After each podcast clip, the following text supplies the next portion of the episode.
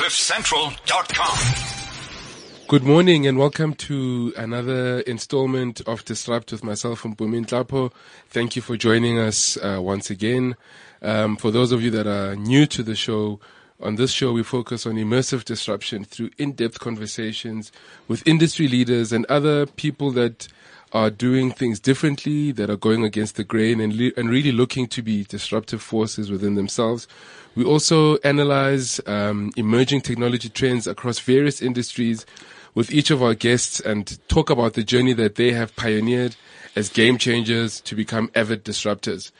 Um, in the show today, we've taken a slightly different approach. You know, we've been off the air for a couple of weeks and we thought to make a comeback, we'd take an approach and have a more than one guest in the studio with us. I've got three very energetic, um, young disruptors that have joined us in the studio. Good morning, everybody. How are you? Good morning. Good morning. Good morning. Thank you for joining us on Disrupt with Mpumi Ntlapo. I've got with me in the studio, Rebete Nguane, the owner of K F Designs. Hi, Rebete. How are Hi. you? How's it going? Good, and you? Great. I've got Percy Maimela, who tells me he is a regular on radio. Percy, how are you today? I'm great. I'm great, Mpumi. Percy, you're a fine artist and you create portraits using salt. Yes, I do. We're going to talk about that. That is sounds very disruptive.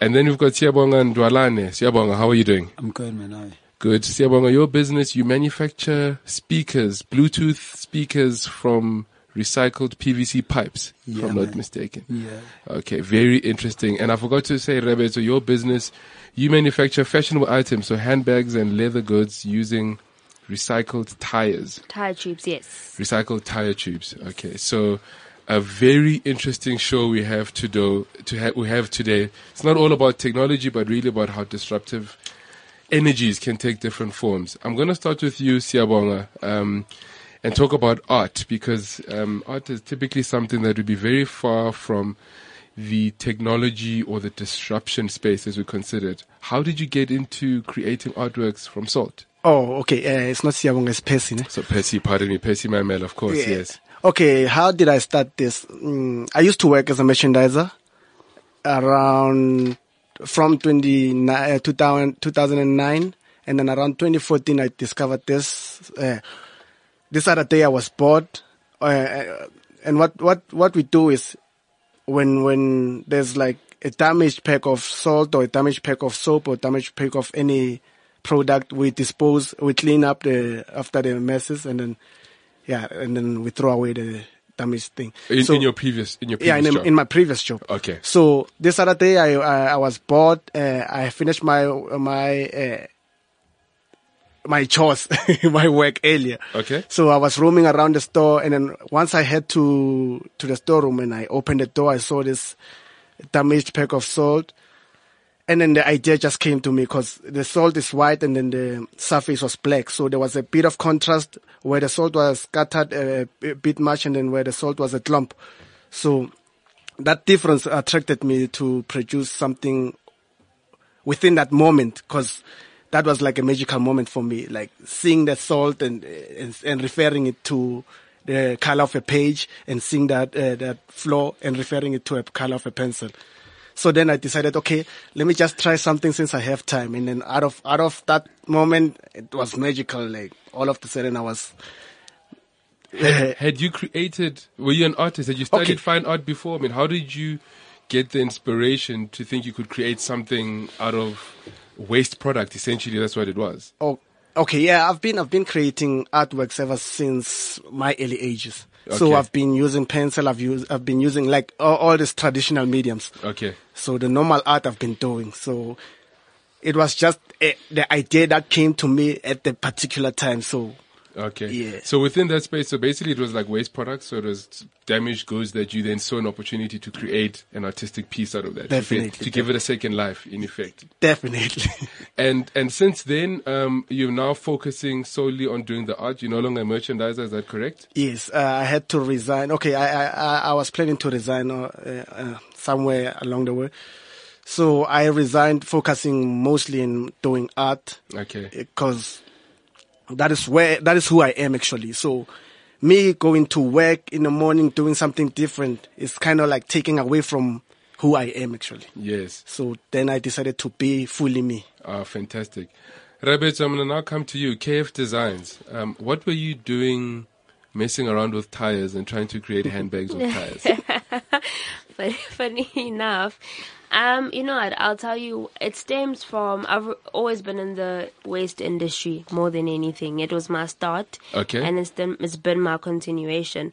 And I think, you know, our the interaction with those that work in landfills, the things they pick up, the rubbish that we consider rubbish, you yes. know, um, and being able to think of different things to do with it. That's how we bumped into tire tubes. And we had to find, I mean, we've used plastics before and they're not durable. Yes. So we had to find something that was durable, something that is um, sustainable as well, you know, and that's how we bumped into tire tubes. And so what were you doing in the waste industry? Were you... What, Were you like in the recycling business or?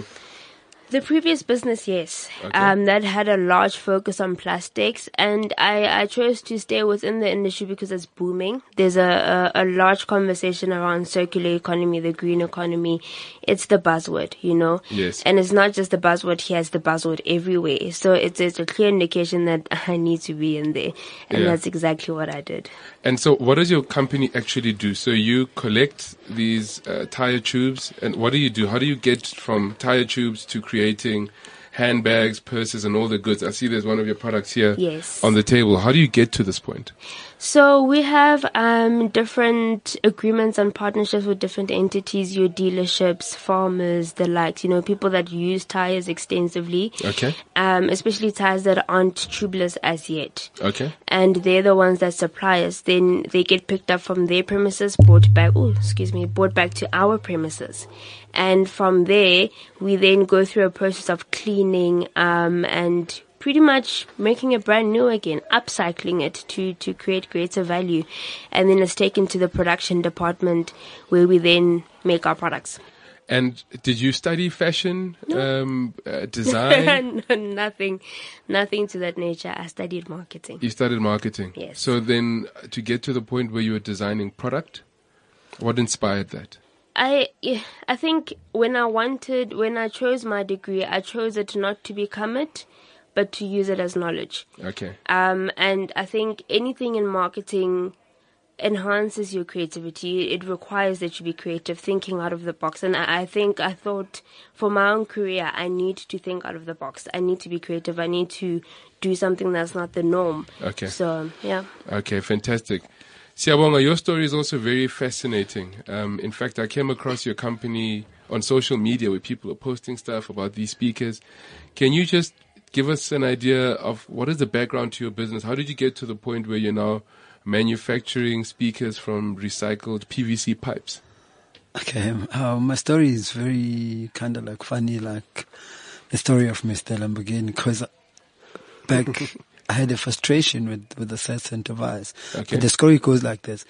I think a month and six months ago, a, a year and six months ago, yes. I bought, I bought a, a, a portable Bluetooth speaker from a retail shop. Okay. Um, so I used it within a space of three months. The speaker broke down. Oh, since I'm a big fan of music, I thought to myself, maybe I was very careless with the device. I bought the second one. Okay. Would eventually broke down within three months, but differently. Then I was in a case where, like, I can't live without music because I use it on my juggler every day. Finally bought the last one that ended up breaking down within three months differently. So here I was stuck with three devices that are all broken, broken in different parts. And I said to myself, there's no way I'm going to buy the fourth speaker because I love music and I can't live without music. Let me study these three devices and come up with something that would really be cho- more durable. Something so that it doesn't break down within three months. That's something that will have more features, something that will be easily customizable, something that will just suit my daily juggling. Because I, I was using the other three speakers on my bicycle and everywhere I go. So I, I spent close to a year studying three devices and developing my own device. So okay. within within a year, I had my own device completed, which was very loud, which was easily customizable, which was which had more features with a longer battery lifespan, but But now the funny thing is that, remember, I used these three broken speakers. And and the, the container that I was using to test the, the speaker that I was developing, I used my old guitar, I used my old bag, and then uh, uh, the best component was the P V C pipe that I found that was lying around around where I stay, because they were building building up new races at the university. So yeah, out of out of that P V C pipe, I came up with my best version of my speaker. Did you use components from the other broken speakers to create your own product? Is that how you got to that stage? Yeah. yeah so you so you recycled uh, low quality products to create something better, effectively, yes. and um, and so you were now playing this on your bicycle, and this got the attention of people that obviously could hear what you could see and hear the product that you created. Okay, and so just take me from them then. So you you you now have this product. People are asking you questions. What happened next? Okay, when I had all these people asking me questions, I never take them serious, because I mean the purpose was to make a speaker for my own use, nothing yeah. else, and to focus on my daily jogging, every activity. So it reached a point where I had the number was growing of people who were really interested, and and in this case I'm talking about the people who are low income earners, security guard, cleaners, people who are pedestrians, so would pass me on their way to work, coming back from work.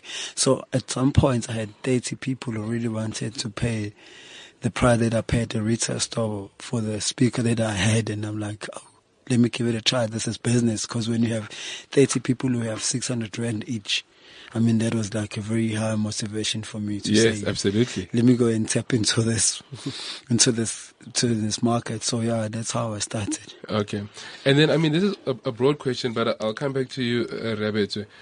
So when you had the concept to say, I want to upcycle, you know, this waste material essentially and create a product from it. At that stage, it's not a business, right? It's still no. an idea. Yeah. Okay, so. What is the journey that you took to take this idea and, and really transform it into a business? Yeah, what a journey. Um, I mean, I think first and foremost, I had to create a market for it. Because um, firstly, in our country, it's still a, a bit of a taboo concept to make anything out of upcycled anything. We're still very brand conscious. Yes. Um, so... I had to do my research and at least try to find, like C S, says, one or two individuals that are willing to buy it, you okay. know, um, and then expand from it and expand from it with a team that's equally passionate about what you're doing, which is also a hard concept, you know. Um, so creating the, the, the type of team you require, creating the market for it um, that's non-existent. Is is I think the path that we definitely the journey that yeah. we had. And how to did go you go through. And how did you go about doing that? What were some of the steps in that process? We were knocking on doors. Knocking on doors. So it was literally yeah. We definitely knocked on doors because we service not only the retail fashion side, but we also do um, customization bags for different industries, like the mining and construction industries. We're quite involved in that as well. You okay. know, so we also had to adapt our material to people's needs. Okay. And solving problems for them. Okay, so that's that's that's an aspect I wasn't um, aware of. So you also provide industrial products, yes. effectively, out of the material. Talk, yes. talk to me about that.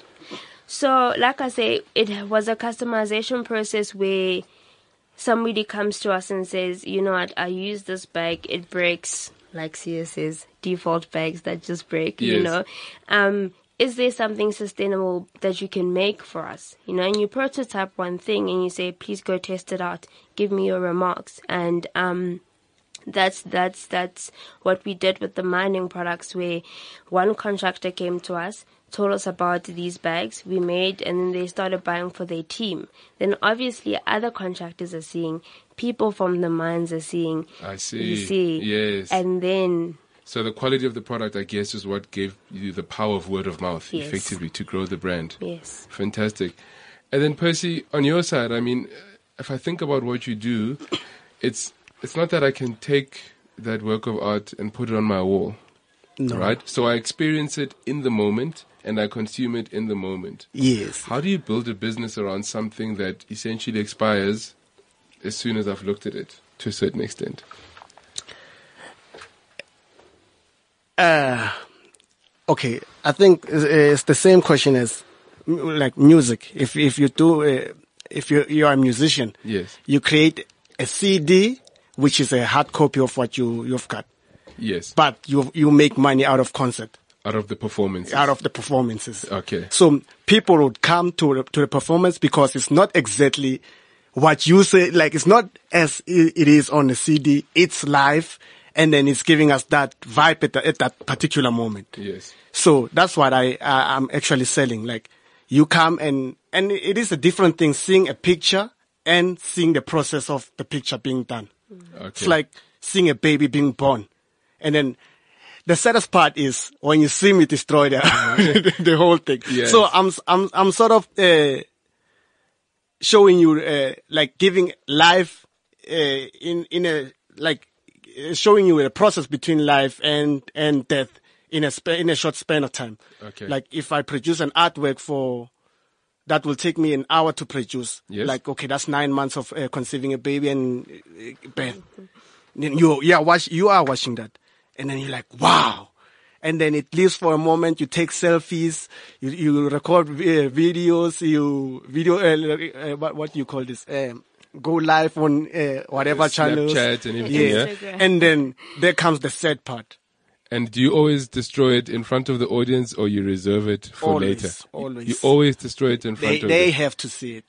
It's part of the process. Yes, you, you have to understand that we're going to live, we're going to be born, we're going to live, and then we're going to die. So if you don't understand me destroying that art piece at that moment, okay, that means you don't understand the concept of dying. Interesting. Yes. So, so let's talk about that concept and bring it back to sustainability, because really the lead-in for our conversation today is that um, we understand that now we are in the fourth industrial revolution. And really what that industrial revolution is driven by is how technology becomes part and parcel of every spect- aspect of our lives. Okay. Mm-hmm. And so I want to then bring it back to say then, how, what does sustainability look like within that context? Because, you know, typically when we talk about sustainability, it's really just about green, you know, about the environment. Yes. But I think there's a broader context, and, and Percy, from an art point of view, yeah, there's a broader context to the sustainability topic. How, how do you lean into that or respond to that? Sustainability regarding this artwork. This, yeah, regarding art becoming, how, do, how does art remain relevant and sustainable in a world that's becoming very digital, where everything is about online, it's about being connected, it's about, you know, fast-moving environments. But you're talking really about you taking time to create something out of very tangible materials, which we then... which will evaporate very soon after it's created. Yes, yes, yes. Sustainability. You have like you have your child your childhood memories, right? Yes. So, how do you sustain your, your childhood memories? You you internalize it. You, you imagine it. Yes. You remember it. Yes. So, now I did a drawing in front of you. I did your drawing in, in front of you. The salt art. Yes. That's that's like a memory that's that's going to be preserved in your uh, subconscious uh, for however long it depends on your life. Absolutely. Yes. But then on, on the other hand is, as, as you are saying today, nowadays, social media, uh, internet, that's how we, we preserve everything. Like if I get your num- your cell phone number, I don't need to put it in my phone. I can just back, uh, like put it on my backup or on cloud or something. Yes. So, In in future times, if you don't change my uh, your phone, I still we still have that sustainability of the contact. You see, yes. So yeah, uh, we don't need, for my my side, you don't need that hard copy, because if, if if it's just a hard copy, then it's for one person.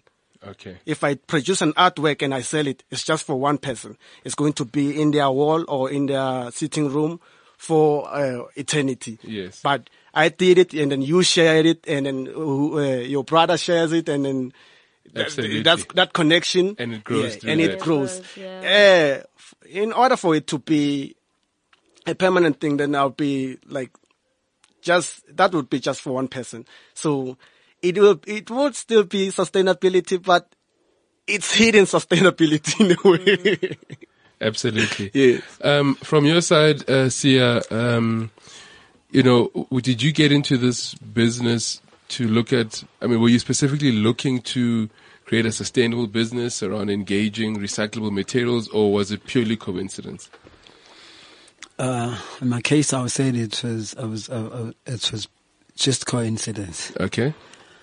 Because, mm, I mean, uh, I didn't have that in mind, but when I sat down and connecting the dots, I said to myself, I mean, here I am with such an amazing P V C pipe available in stock, and I've created my own device out of it. But the university, there's a lot of building that are taking place, and I said to myself, okay, let me see, let me collect the rest of the material and keep it for for for later production. Okay, so you, you source your material from building sites effectively, eh? So yes, from building sites. And the, and the initial inspiration you told me was from what was happening at the university. Those, can you just talk about that? There was construction happening there? Yeah, they were building up new races at the university, so every, every time I would pass by this place, I, I think currently we were running our own project, and so w- w- on our tuck shop that we had at the university, we, we use an old recycled tank, but a P V C tank. Okay. So, and the aim was to fully build the tech shop using recycled components. Okay. So we've, we have been looking around the bins, looking around the places, but not for the speakers. Yes. To do other projects, which is, which is more than just doing the tuck shop. Okay. So, so, I mean, when we're looking around, there's these three sites where they're building up new races, and, and then we say to ourselves, let's just go there and take one pipe. Maybe it might be of use, and, and, and we're amazed that there's so much of them. Absolutely. Yeah, yeah, yeah, yeah. And so that alone triggered a thought, said to ourselves, I mean, you can see close to one hundred components lying around that need to be thrown away, and they're also a big problem to the constructor because they don't even have enough space to keep all their material. Yeah, so so you're adding value to that process. Yeah, yeah, we yeah. are. Yeah. And yeah, I mean, you you you entered this business, I think, with a much clearer perspective because you came from the waste business and you yeah. identified an opportunity within the space. Um, looking at sustainability into the future, um, wh- what are your views on it? Where do you see us going? Oh, what a question. No, I mean, I, and, and I'm really asking because, you know, you, you, you enter the business, the, the waste management business, and it's really about, I guess, creating sustainable ecosystems, right? Yes. But you're now marrying that with business to say, okay, but there can be profitable ancillary enterprises that are built out of this. Mm. So maybe to simplify the question, um, is is sustainability a key focus of yours, or is it really about finding the right input? So if you could find the required materials from another source, would that be okay? Would that would that interest you from a business point of view, or are you specifically looking at businesses that are ups, you know, um, upcycling or recycling uh, materials? I definitely am just looking at anything that I can upcycle and recycle. And I think I say this because the concept of being able to use something that was previously discarded and it still has a, a functionality shows sustainability, you know, um, that there is something sustainable in this product and it can still be used, you know. And, and I think that's why I keep on delving back into this industry because it it... It, it's a clear indication, you know, and I think that's where we need to be l- leaning towards because I think we're at a point where we've exhausted quite a lot of things and we need to start thinking of unconventional ways of doing um, things and, and being able to continue operating within our economies um, and, and building future things. Absolutely. You know, the, I'm sitting and I'm thinking, if I look at the typical South African, maybe even to a certain extent, the typical African experience, it's not necessarily top of mind to create stuff. Mm. Do you get what I mean? So mm. typically the approach would be buy some sort of product and then resell it at a markup mm. or, or get a job and, and get paid a salary. Yeah. Um, and, and you guys have kind of taken the more difficult route of actually yeah. of, of creating something. You know, what makes you want to You, you could choose far more conventional methods of making an income. Yeah, actually I've been there. I was working like nine to five. Yes. Yeah, so imagine uh, you are a creative. Yes. You are working at nine to five. Let's say uh, your your job is to carry a, a big rock from this point to this point. And then while you are carrying a big rock from this point to this point, and uh-huh. then your mind just, uh, like your creativity minds just sparks something like, Now that's that that, that is a dis- disturbance between you and the, uh, the job that you are working at the t- at that moment. Okay. So what I'm trying to say is, if if you have it in you, it's going to haunt you until you pursue dis- it. until, yeah. until you pursue it. It's going to haunt you. So that's what that's what happens. So I, I decided no, let me do me. And then actually, I was I was I was trying like trying I was doing. sketches, uh, like portraits while I was working. So sometimes I'd, uh, cross night and then tomorrow uh, I'm going to work and I haven't slept. Okay. And then I was enjoying the whole night. Now I'm, I'm, now you have to spend the whole now day I have not to spend the whole, the whole day not enjoying myself. And then if it happens that I'll get a, a, a client, because working at night, that's me. Like, not, not that I like working at night, but I'm doing me at night. Yes. So I'm enjoying that than what I'm going to do in the morning. Well, I'm getting paid at the uh, month end. I'm getting paid. That's good. Yeah. Yeah. But then what if I, I stop what I'm doing for, uh, what, what if I stop my employment and then try to focus more on this? Cause if, if I was doing an artwork that, that is, uh, in a night I was doing an artwork that will cost you, or, uh, someone will pay you like at least three hundred or five hundred. Then if I can, I can manage to get clients that will, uh, that will make, uh, I will have orders for maybe the whole week to sustain me. Yes. Then that would be something, uh, worth leaving a job for. Yes. Then it's better I go hustle for clients and then work and then go back hustle for clients and then work. Cause I'm enjoying that moment. Absolutely. And then besides, I'm growing myself. Cause that's, that's the main, that's the, the whole thing. Like, if you are, you, you are being employed and then you don't feel like you are growing. Cause as human beings, like, we have that thing. Like, if we feel like we're not getting anything from what we're doing, like we've, we've, uh, exhausted whatever knowledge we were supposed to get. Yes. Then we feel like we are stuck. Then we get frustrated and then we start, uh, complaining a lot. So that's what I don't want to do. Mm. I didn't want to do that anymore. Mm. Yes. Yeah. yeah, I think I, I really love this part of our conversation.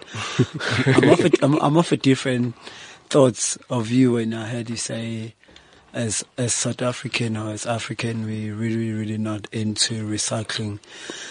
Okay, look at this case. I mean, we were recycling before the civilizations come. Okay, please share. Because look at this. Our fathers used to use cow dung. For to keep the floors shining. Absolutely. And yes. They used to take the old tree and make fire. Yeah. And beside that, they used to take the old skin of a cow mm. and make a shield. Yeah. They used to take an old, then they, the, and then they used to take uh meats and keep it in the in in in, in the roof, and then eat it later on. They used to take a skin of a, of of a snake.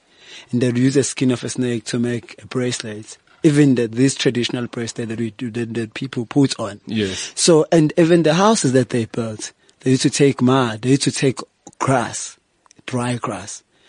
And beside that, I grew up in the township. Where I grew up, they used to take amajuba, which is a certain very cheap traditional alcohol type. They will put mud inside those and then they will build the bricks. Okay. Some will take boxes. and built a house out of parkers. Yeah, so, so, I mean, if you see people who are staying in shacks in the township, real township, every household is made out of recycling material. Besides it, back in the childhood when I was growing up, uh, uh, uh, we, we used to play homes. You'll be, you, you'll play in this mini house built out of recycled material. Yeah. So what's, what's changed then? Because my sense now is that we've, we've kind of just then moved into much more of a consumer focused type of mindset. What has changed? What, what are, why are young people not gravitating towards what you're describing as, I guess, our heritage to a certain extent? I would say what has changed is civilization will tell you that you're civilized now. So since you're civilized, you don't drink water with an, with an old Coca-Cola bottle. Or old tin. You know, you know the taste of drinking water from an old tin that have been converted into a, into, into a cup. A cup. Yeah. Exactly. Man, now, now we're told that you need to drink bottled water. We're told that now you, you, you, you, you can't go into the forest and get yourself some, so, cause you know they are dried fruits. Yes. That we eat. Yes. They're healthy. Yes. But now in store, they are dried fruit that are sold. There's biltong. which our ancestors used to eat back in the day. But now, because it's called biltong, it's more like a civil yeah. Rabbi, tell me, what, what are your views? Um, because I, I know what Siya's saying, but at the same time, I mean, we still need to offer the right quality of products, right? Yes. Because people have gotten used to a certain taste. They've gotten used to a certain quality standard. Mm. Um, so how do we make sure that we can still compete at a quality and a taste and aesthetics level, but still offer products that are sustainable? I think it's actually the, the, the journey that we took where we said, yes, we upcycle, but we still merge with the modern. Okay. You see. Um, and that's crucial where, yes, we want to remain sustainable. Yes, we want to um, upcycle. Yes, we want a fourth industrial, all of that stuff. But let's not forget, you know, that there are certain things that are still applicable now that we can apply to the two, merge it, okay. um, and it and advance from okay. there. What know? does that look like in your business? So where, where are the merging points? What are the, some of the things you've done in your products that bring this recycle world with the modern, or bring the two together? I mean, with every single bag that we have, yes, every bag has an element of uh, the recycled tire tube, but we do still go out there and we search, we search modern trends. You know, okay. we search um, what's in. Is it lace? Is it um, uh, is it patterns? Is it houndstooth? You, you get what I mean? Yes. And merge the two, because we need to also sell the concept, and the concept to the consumer is what's current. Yes, you know. Yes. And and Siya, in your products, so how do you bring the two worlds together? Because I know you've got obviously the P V C pipes, but uh, I mean, Bluetooth is a modern technology. You're not going to find anything that you can recycle to create a, a, a Bluetooth connection. Yeah, yeah. I, I think in my case, I, I mean, I believe that you cannot have a one hundred percent recycled product. Mm-hmm. So in our case, we'll buy these modern components, which could be your Bluetooth amplifiers, your batteries.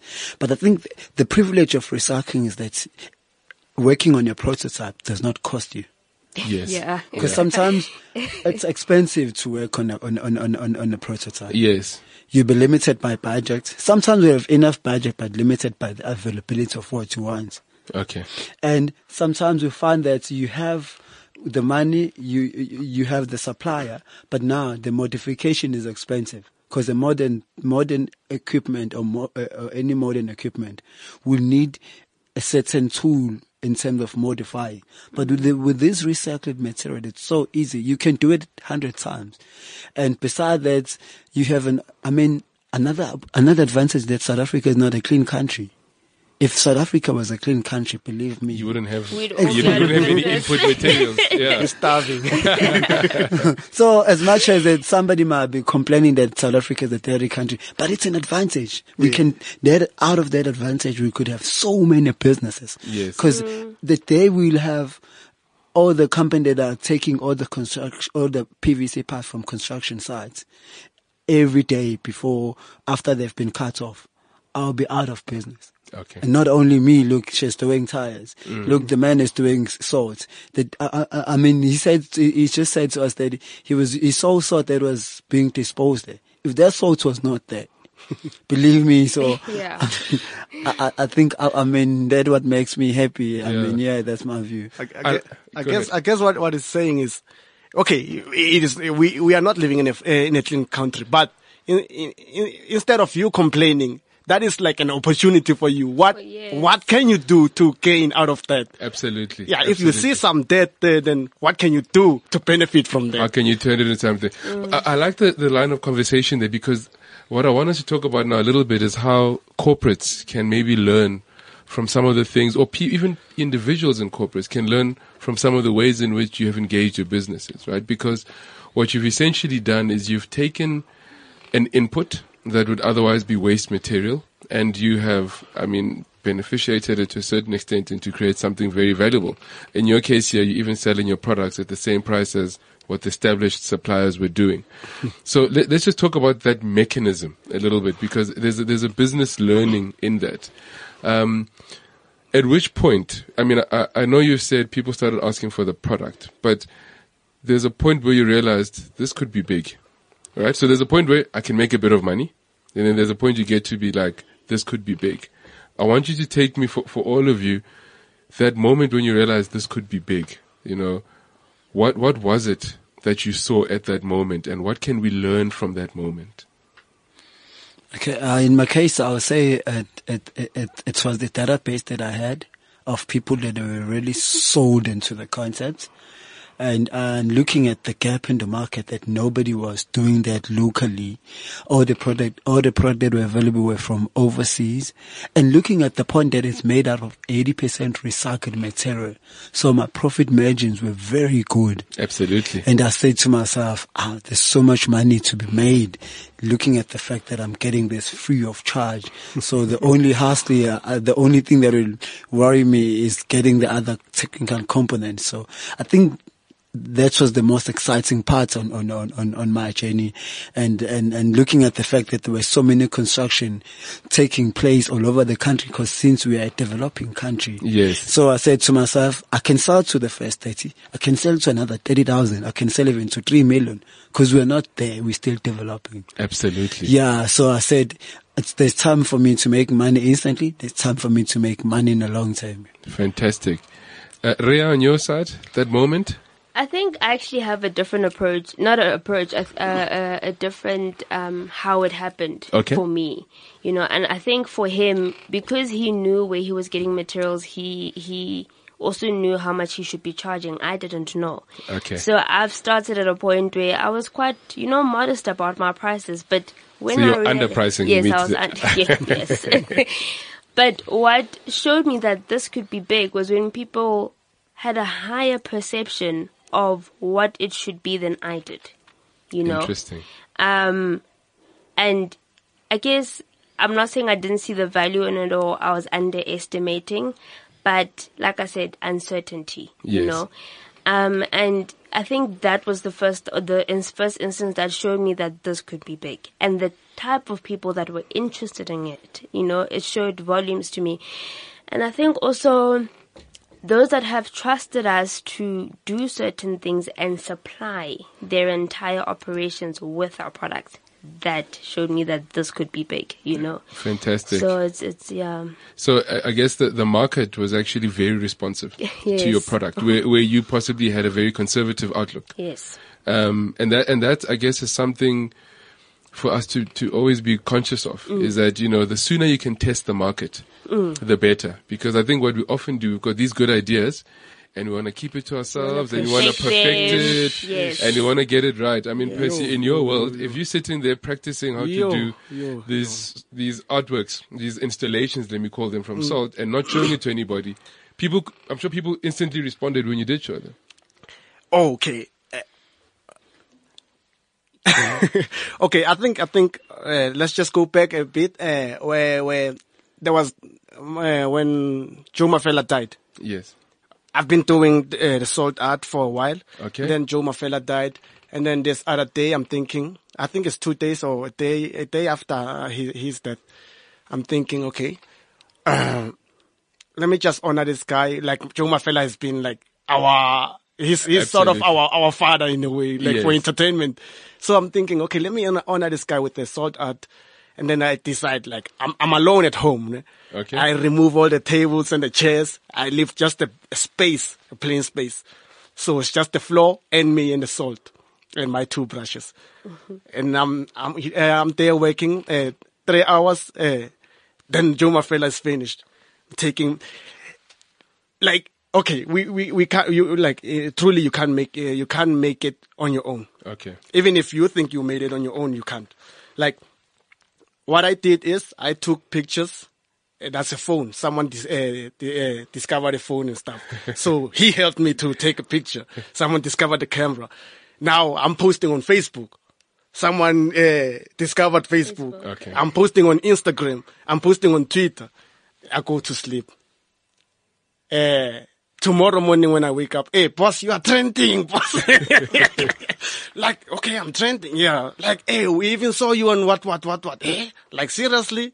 Like, okay, that's, that's, that's, okay, I was all, already on my way to building this as, as a career, but that sort of sparked a very highly intense light, like, okay, this could be even bigger than I imagined. Okay. Like, okay, my imagination was like from point A to point B, but this could be even from point D or even Z by that time, uh, by the time uh, I finish. If, if I die, uh, I might die knowing that I, I pushed this to limits where I didn't even imagine. And I want to just talk about that a little bit, because somebody else who was watching the story probably thought this guy posted pictures at night, woke up in the morning, is an overnight success, right? but but not not really having the backstory, which you've started to share a little bit about um, um, with us. And I think that's that's quite a nice point maybe for, for us to talk about as well, is, you know, that moment when, when it, it does start to happen, but it's everything else that you've done that, that got you to be ready for that moment. Yeah, but from, from, from a viewer's perspective, they only see the end result. Yes. So that's why everyone is uh, overnight, uh, uh, they blossom, yeah, success overnight. Yes. Because they only see what uh, what uh, what just happened uh, recently, but they, they haven't seen persist uh, starving, uh, not even having a, a money for a bag of salt. They haven't seen Percy going to work in the morning. The first day he, he got a job wearing those kick and bobosas and stuff. They haven't seen Percy with uh, hair that looks like dreadlocks, but they're not dreadlocks. It's just I don't know where the cum is. You see, so yeah, from a viewer's perspective, they only see the.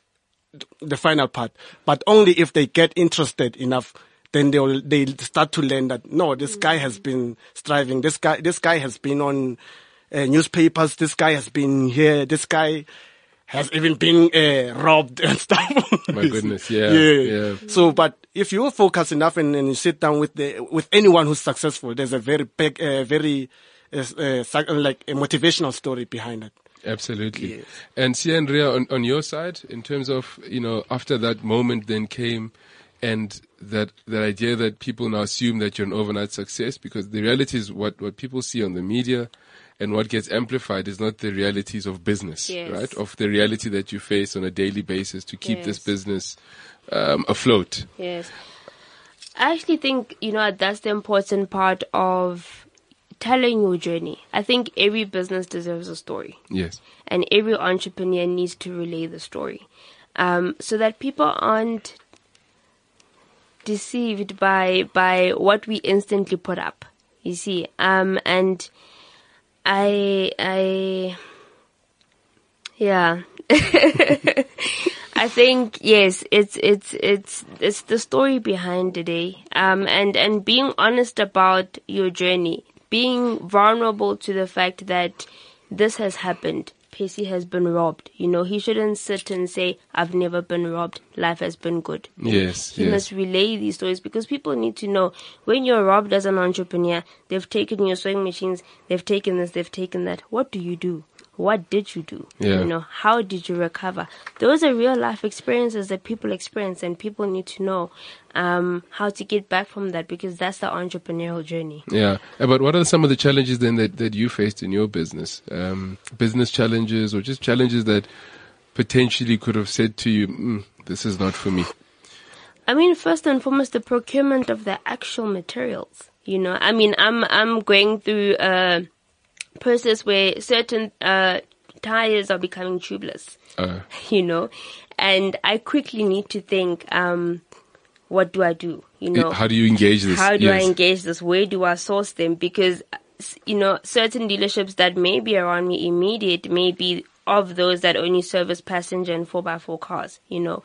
Who do I contact? Should I now be importing? Because there's also that um, avenue where people are selling tire tubes. You know, they're allowing you to import to clean up their spaces internationally um, to create your business, you know. Thinking of those different avenues, the type of conversations, it's also an industry where I'm not the only one that's using tire tubes to make things, you okay. know. People make gloves, people make brooms, people make, you know. I see. So... the conversation that you're having with your supplier, the agreement, the relationship you're building, um, it, it, yeah. Yeah. And yeah. It's quite different in your space because, um, whereas for, for Siyabonga, he's, he's sourcing the materials, essentially it's waste material free of yes. charge. You, pr- you're buying your input material. So are you, are you buying these tire tubes or are they giving them to you? They're giving. Okay. Yeah. So, um, and so there's, so the input cost for you as well, it's a similar model to what he's got. Yes. Ah, okay. Sia, for you, the overnight success story, do people, do you hear that uh, narrative around yourself? Yeah, I, I do sometimes, a lot of times. Eh? Um, I think in my case, I would say, um, I think as entrepreneurs, people will see your article and then they will think you've made it. Yeah. And then, but at the same time, that doesn't mean that we should not be doing articles, because we need exposure. Yes. So this is how I've dealt with that. I've taken that as an as a motivation to say, this is where I'm supposed to be. I've always tell myself that if they think I've made it, then they see me um, three, three, three years down the line. Okay. They see my company, you know, in whatever space of time where I know I've made it. So I'll just, because, you know, as an entrepreneur, you've got a vision. You've got to live in the future, not in the present. Absolutely. Because if you live in the present, the present is the real, is the reality. And the reality is a very bad situation. I mean, so, so, so uh, that, that make me excited, because it gives me more, more energy to, to, to push on. And, and then it creates that, that environment for people to treat me like the the the the, the, the C E O of this company that is making millions, while I know I'm not making millions. And and but you will be. Yeah, I know. I, exactly, I know I will be. So it, it and it projects my future value. So if it projects my future value, yeah. And then so it's like they now have faith in me. They now see what I've been saying in, in, in, in my, in my head. Cause I remember this other article, this other newspaper company, News twenty-four. Uh-huh. They wrote an article. They said that a young man from Durban is taking on giants. And I was saying to myself, I'm taking on giants. And so when everybody, when everybody was telling me about that, I was like, oh, I'm taking on giants. So the media, is, is, they're projecting our future. Yeah, it's just yeah. that you need to take that and embrace it. But at the same time, take one percent of your time and have that reality that this is where you are. But ninety-nine percent live in the future, because there's a very huge gap between where you are and where you're going. Yeah. Yeah, yeah. And most of us really, really don't make it. And the reason they don't, we don't make it, because we lose faith along the way. Mm. People yeah. don't believe in you along the yeah. way. People, along the way, nobody writes about you and call you an entrepreneur, my, uh, uh, uh, an I T tycoon. You know what I mean? Yeah. So the moment they write about you, the moment they play your video showing you as one of the most high promising entrepreneurs, it's like you're getting a certificate in advance. You're getting a diploma in your first day. So now you're studying. I know everybody know that I'm qualified. Like when, when you know when Messi goes, when Lionel Messi is going for a match. And everybody know that Messi have already scored. But Messi know that there's no score. Yeah, yeah, yeah. Like Usain Bolt. You see, the, the president is an Usain Bolt. No, but everybody say Bolt is a, is a bullet. Mm. And Bolt, they need to live up to that. You still need to run that race. Exactly, yeah, yeah. So I think um, I, I take that as a blessing, and that really, really keep me going. And that really, really, it, it remodify how I look at myself. Because you can tell yourself that you're great, but when people tell you that you're great, it's something else. Yeah. Mm. When people say, talk about you, all the good things about you, then it changed people's perception. Absolutely. It works better for your brand. Yeah. You see what I mean? And besides that, it attracts the right, the right people that you need. Mm. Because if nobody writes about you, nobody mm. will contact you. Yeah. For Yeah, I think that's where uh, you're serving your chest. Um, Ria, did you have a, did you have a comment on that as well? Okay, so just very quickly then, um, the future for your businesses, because I think you've you've probably got to that point where, for all of you, you're able to now grow into the next level, right? Because you don't want to be the up-and-coming entrepreneur forever. Yes. You want to be an established enterprise, because yes. that's really what you're thriving towards. Um, I'll start with you, Ria. What, what do you see um, on the horizon for your business? First things first, the business needs to recycle everything. You okay. know, I want us to be that entity that is known um, as the entity that recycles everything. Okay. You know, the go-to person for everything, you know, in terms of the type of materials you can recycle. But, you know, delving into different industries, I, I, I think I love the the the challenge of being able to... being able to um, service different industries, create different things, different challenges, because they don't all have the same challenges, you know. So satisfying their needs um, and, and, and, yeah, growing beyond bags, definitely. Okay. Yes. So when you say you want to work with different, re- recycling different materials to create product. Yes, to create so product. So you want to you wanna uh, engage diff- other materials yes. and create other products potentially from those materials. Yes. Anything that you've considered that's looking interesting for you? I mean, there's a lot, right? There's, for instance, your e-waste, you know, and your e-waste is compartments that you find in your cell phones, your fridges, your computers. Okay. That you get gold chips out of, you know, silver out yes, of, you know, yes. and that's the type of stuff I can be using to gold plate things or to um, create our zips or to actually make something out of that, you know. So deriving from those different com- um, components of different things and creating a final product instead of actually going and procuring it from from an uh, uh, an everyday supplier. Yeah, fantastic. And yourself, Percy, what's, what's the future holding for your business? You're an artist, so it's always weird to say to an artist, what's the future for your business? Yeah, it is weird, man, because you know, art is very uh, unpredictable. Yeah. I think this is even one of the reasons why, like, I'm focusing more on art. We don't, we don't have restrictions. Art has no uh, rules of charging. Uh, how much you want, you uh, like if you want to buy bread, you know bread is, will range between this price and this price. Uh-huh. Artwork, if I invest enough on myself, like the way I'm pushing now, like if, if I push beyond this, this, this uh, levels that I'm pushing, Percy Maimela as, as an artist uh, will be, soon will be, Uh, a name to go to when, when you want something uh, very, very creative. When you want some, for example, like if you go to a show now, let's say there's an event, you know there's going to be speakers and stuff. And yes. stuff. You know, it's, it's a normal routine. You go there, you sit down, they talk, you go out, you take tea, and then you communicate with people, you exchange numbers, then you go home. Yes. Done. Now, that event uh, with Percy Maimela, that is memorable. Like, you go there, they speak, and then all of a sudden you're like, wow, okay, who's that? What is that? Is that salt? Yes, now there's something more to talk about. When you go home, you're like, honey, you can't believe what I saw. Yeah. So, like, I'm growing my my brand, but uh, the important thing is here, you should have a timeline.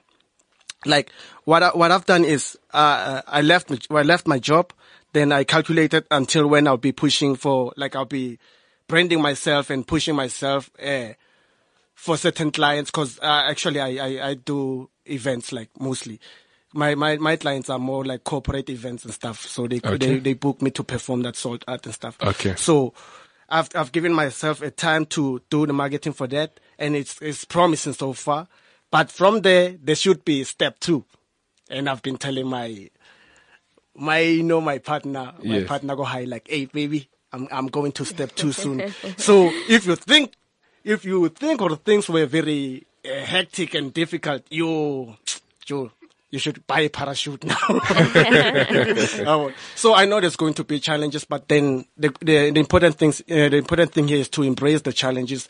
If I know, if there, there's, there's going to be a fail, then embrace that fail and then start again. Absolutely. So don't settle on that fail. Like mm. if if we all settled on that fail, we wouldn't be walking now. Mm. We because as toddlers we had to toddle and then now we walk. So that's that's how I, I go day by day. Yes. Fantastic. Yeah. Asiya, on your side, what do you what is um, on the horizon for the future of, of your business? Okay, uh, we planning to remain in the tech space. Um, we're planning to surprise ourselves.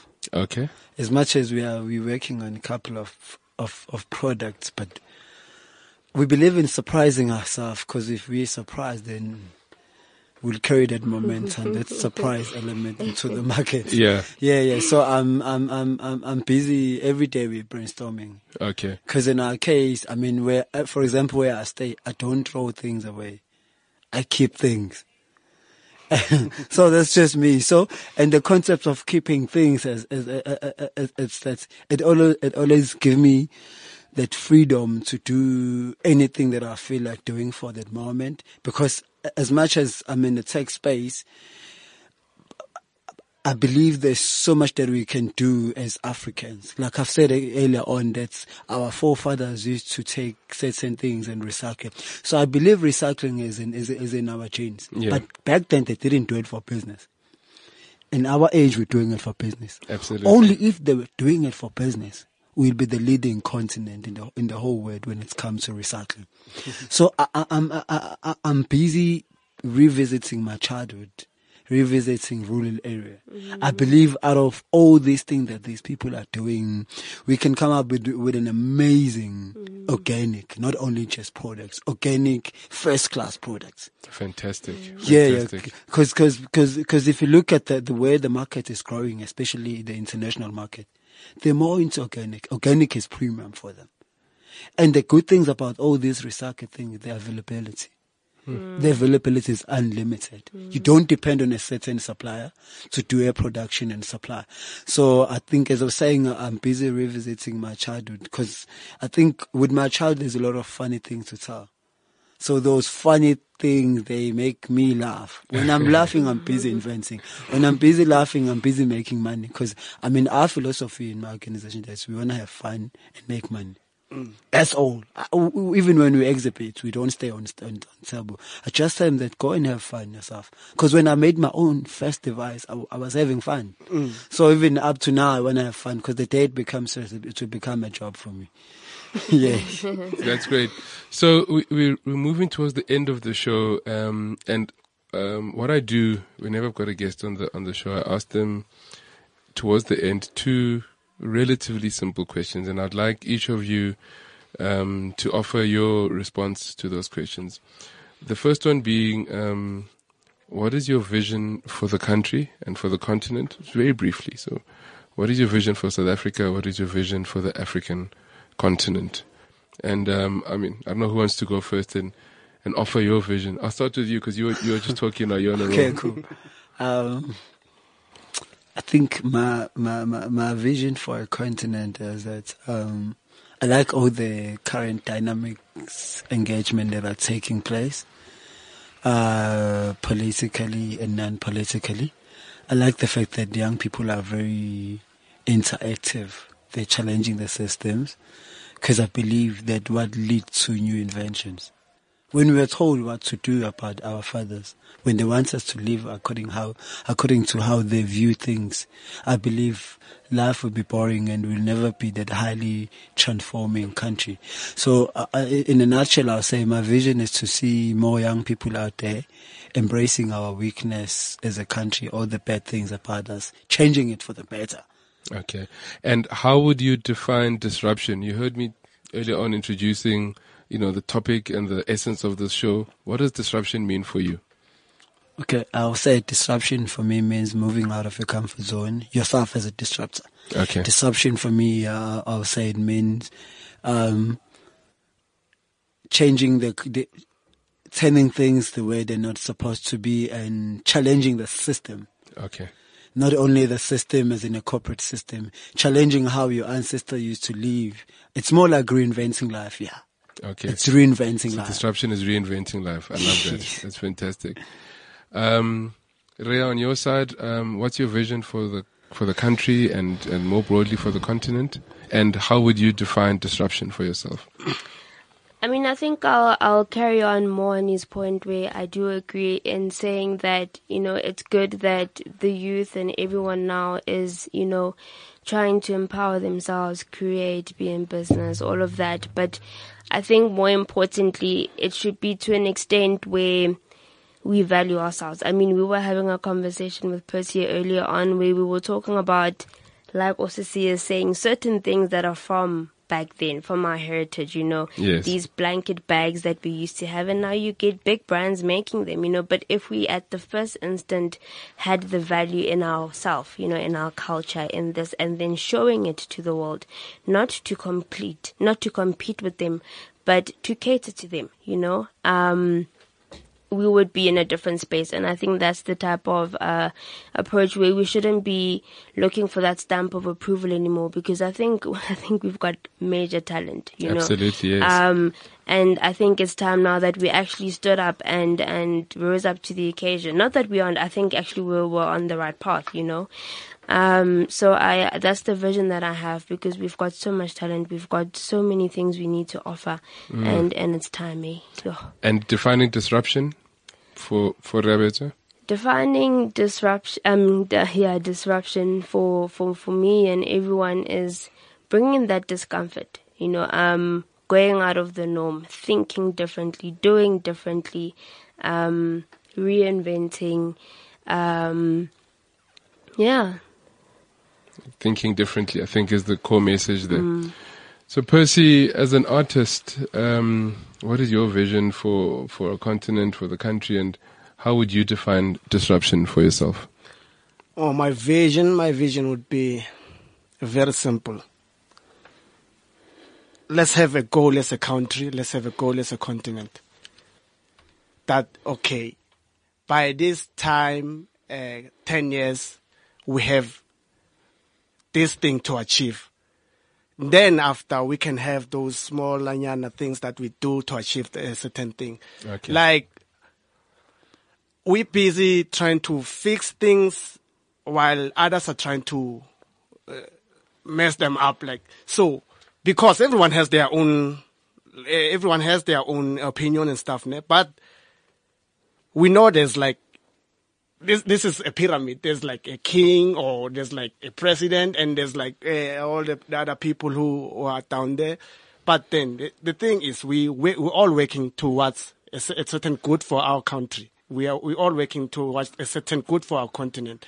Let's hold hands, go like a train, and then if we're going to deliver something, let's deliver that at the end point.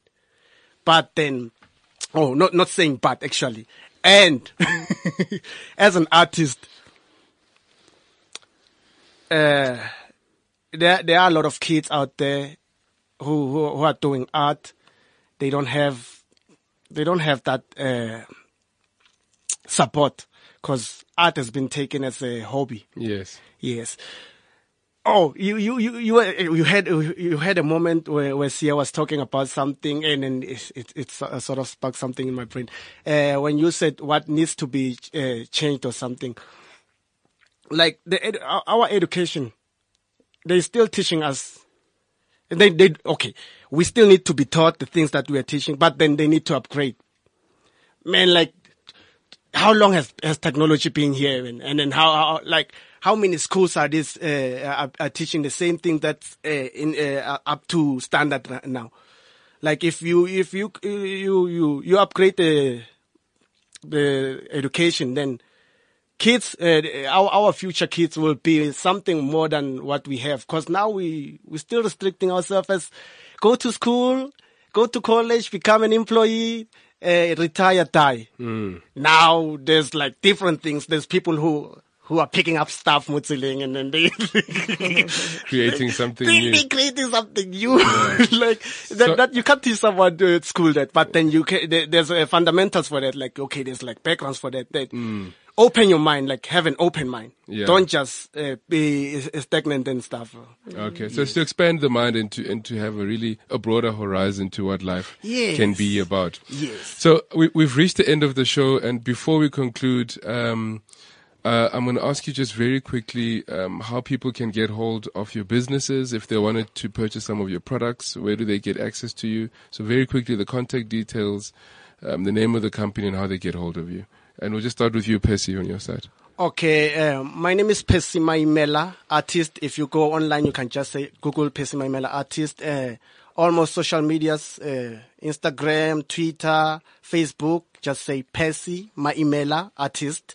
My phone number is zero eight one, five seven six, one eight nine one. And if you want my email, because it's kind of complicated, just inbox me and then I'll uh, give you my email. Fantastic. Thank you, Percy. And Rebete, on your side? For us, you, for every single social media platform, Twitter, Instagram, Facebook, it's K F Brands, um, B R A N D S. And our website is w w w dot k f brand dot com. K F brand dot com. Yes. Okay. Thank you very much. Okay. For Siyabonga. me, the name is Siyabonga Ndwalane. The cell number is zero seven nine, seven six six, five six one nine. Can I repeat it? The cell number is zero seven nine, seven six six, five six one nine. Our Facebook page is Turn Up Speakers, and my Facebook profile is Siyabonga Innocent Ndwalane. Thank you very much. Thank you to our guests for joining us on the show. It's been fast- fantastic. Um, all our guests on the show today um, are being hosted by T Systems at their annual In Touch conference. So um, we look forward to hearing from them. We look forward to seeing Percy's installation of the salt art, uh, to listening to the speakers, and to really experiencing K F Brands products that have been upcycled from waste materials. Uh, thank you for joining us onto the show. To our sponsors, T Systems, for making the platform possible. And to everybody who joined us today, we look forward for you to join us again on another installment of Disrupt with myself and Mpumi Ntlapo. Have a wonderful day. cliff central dot com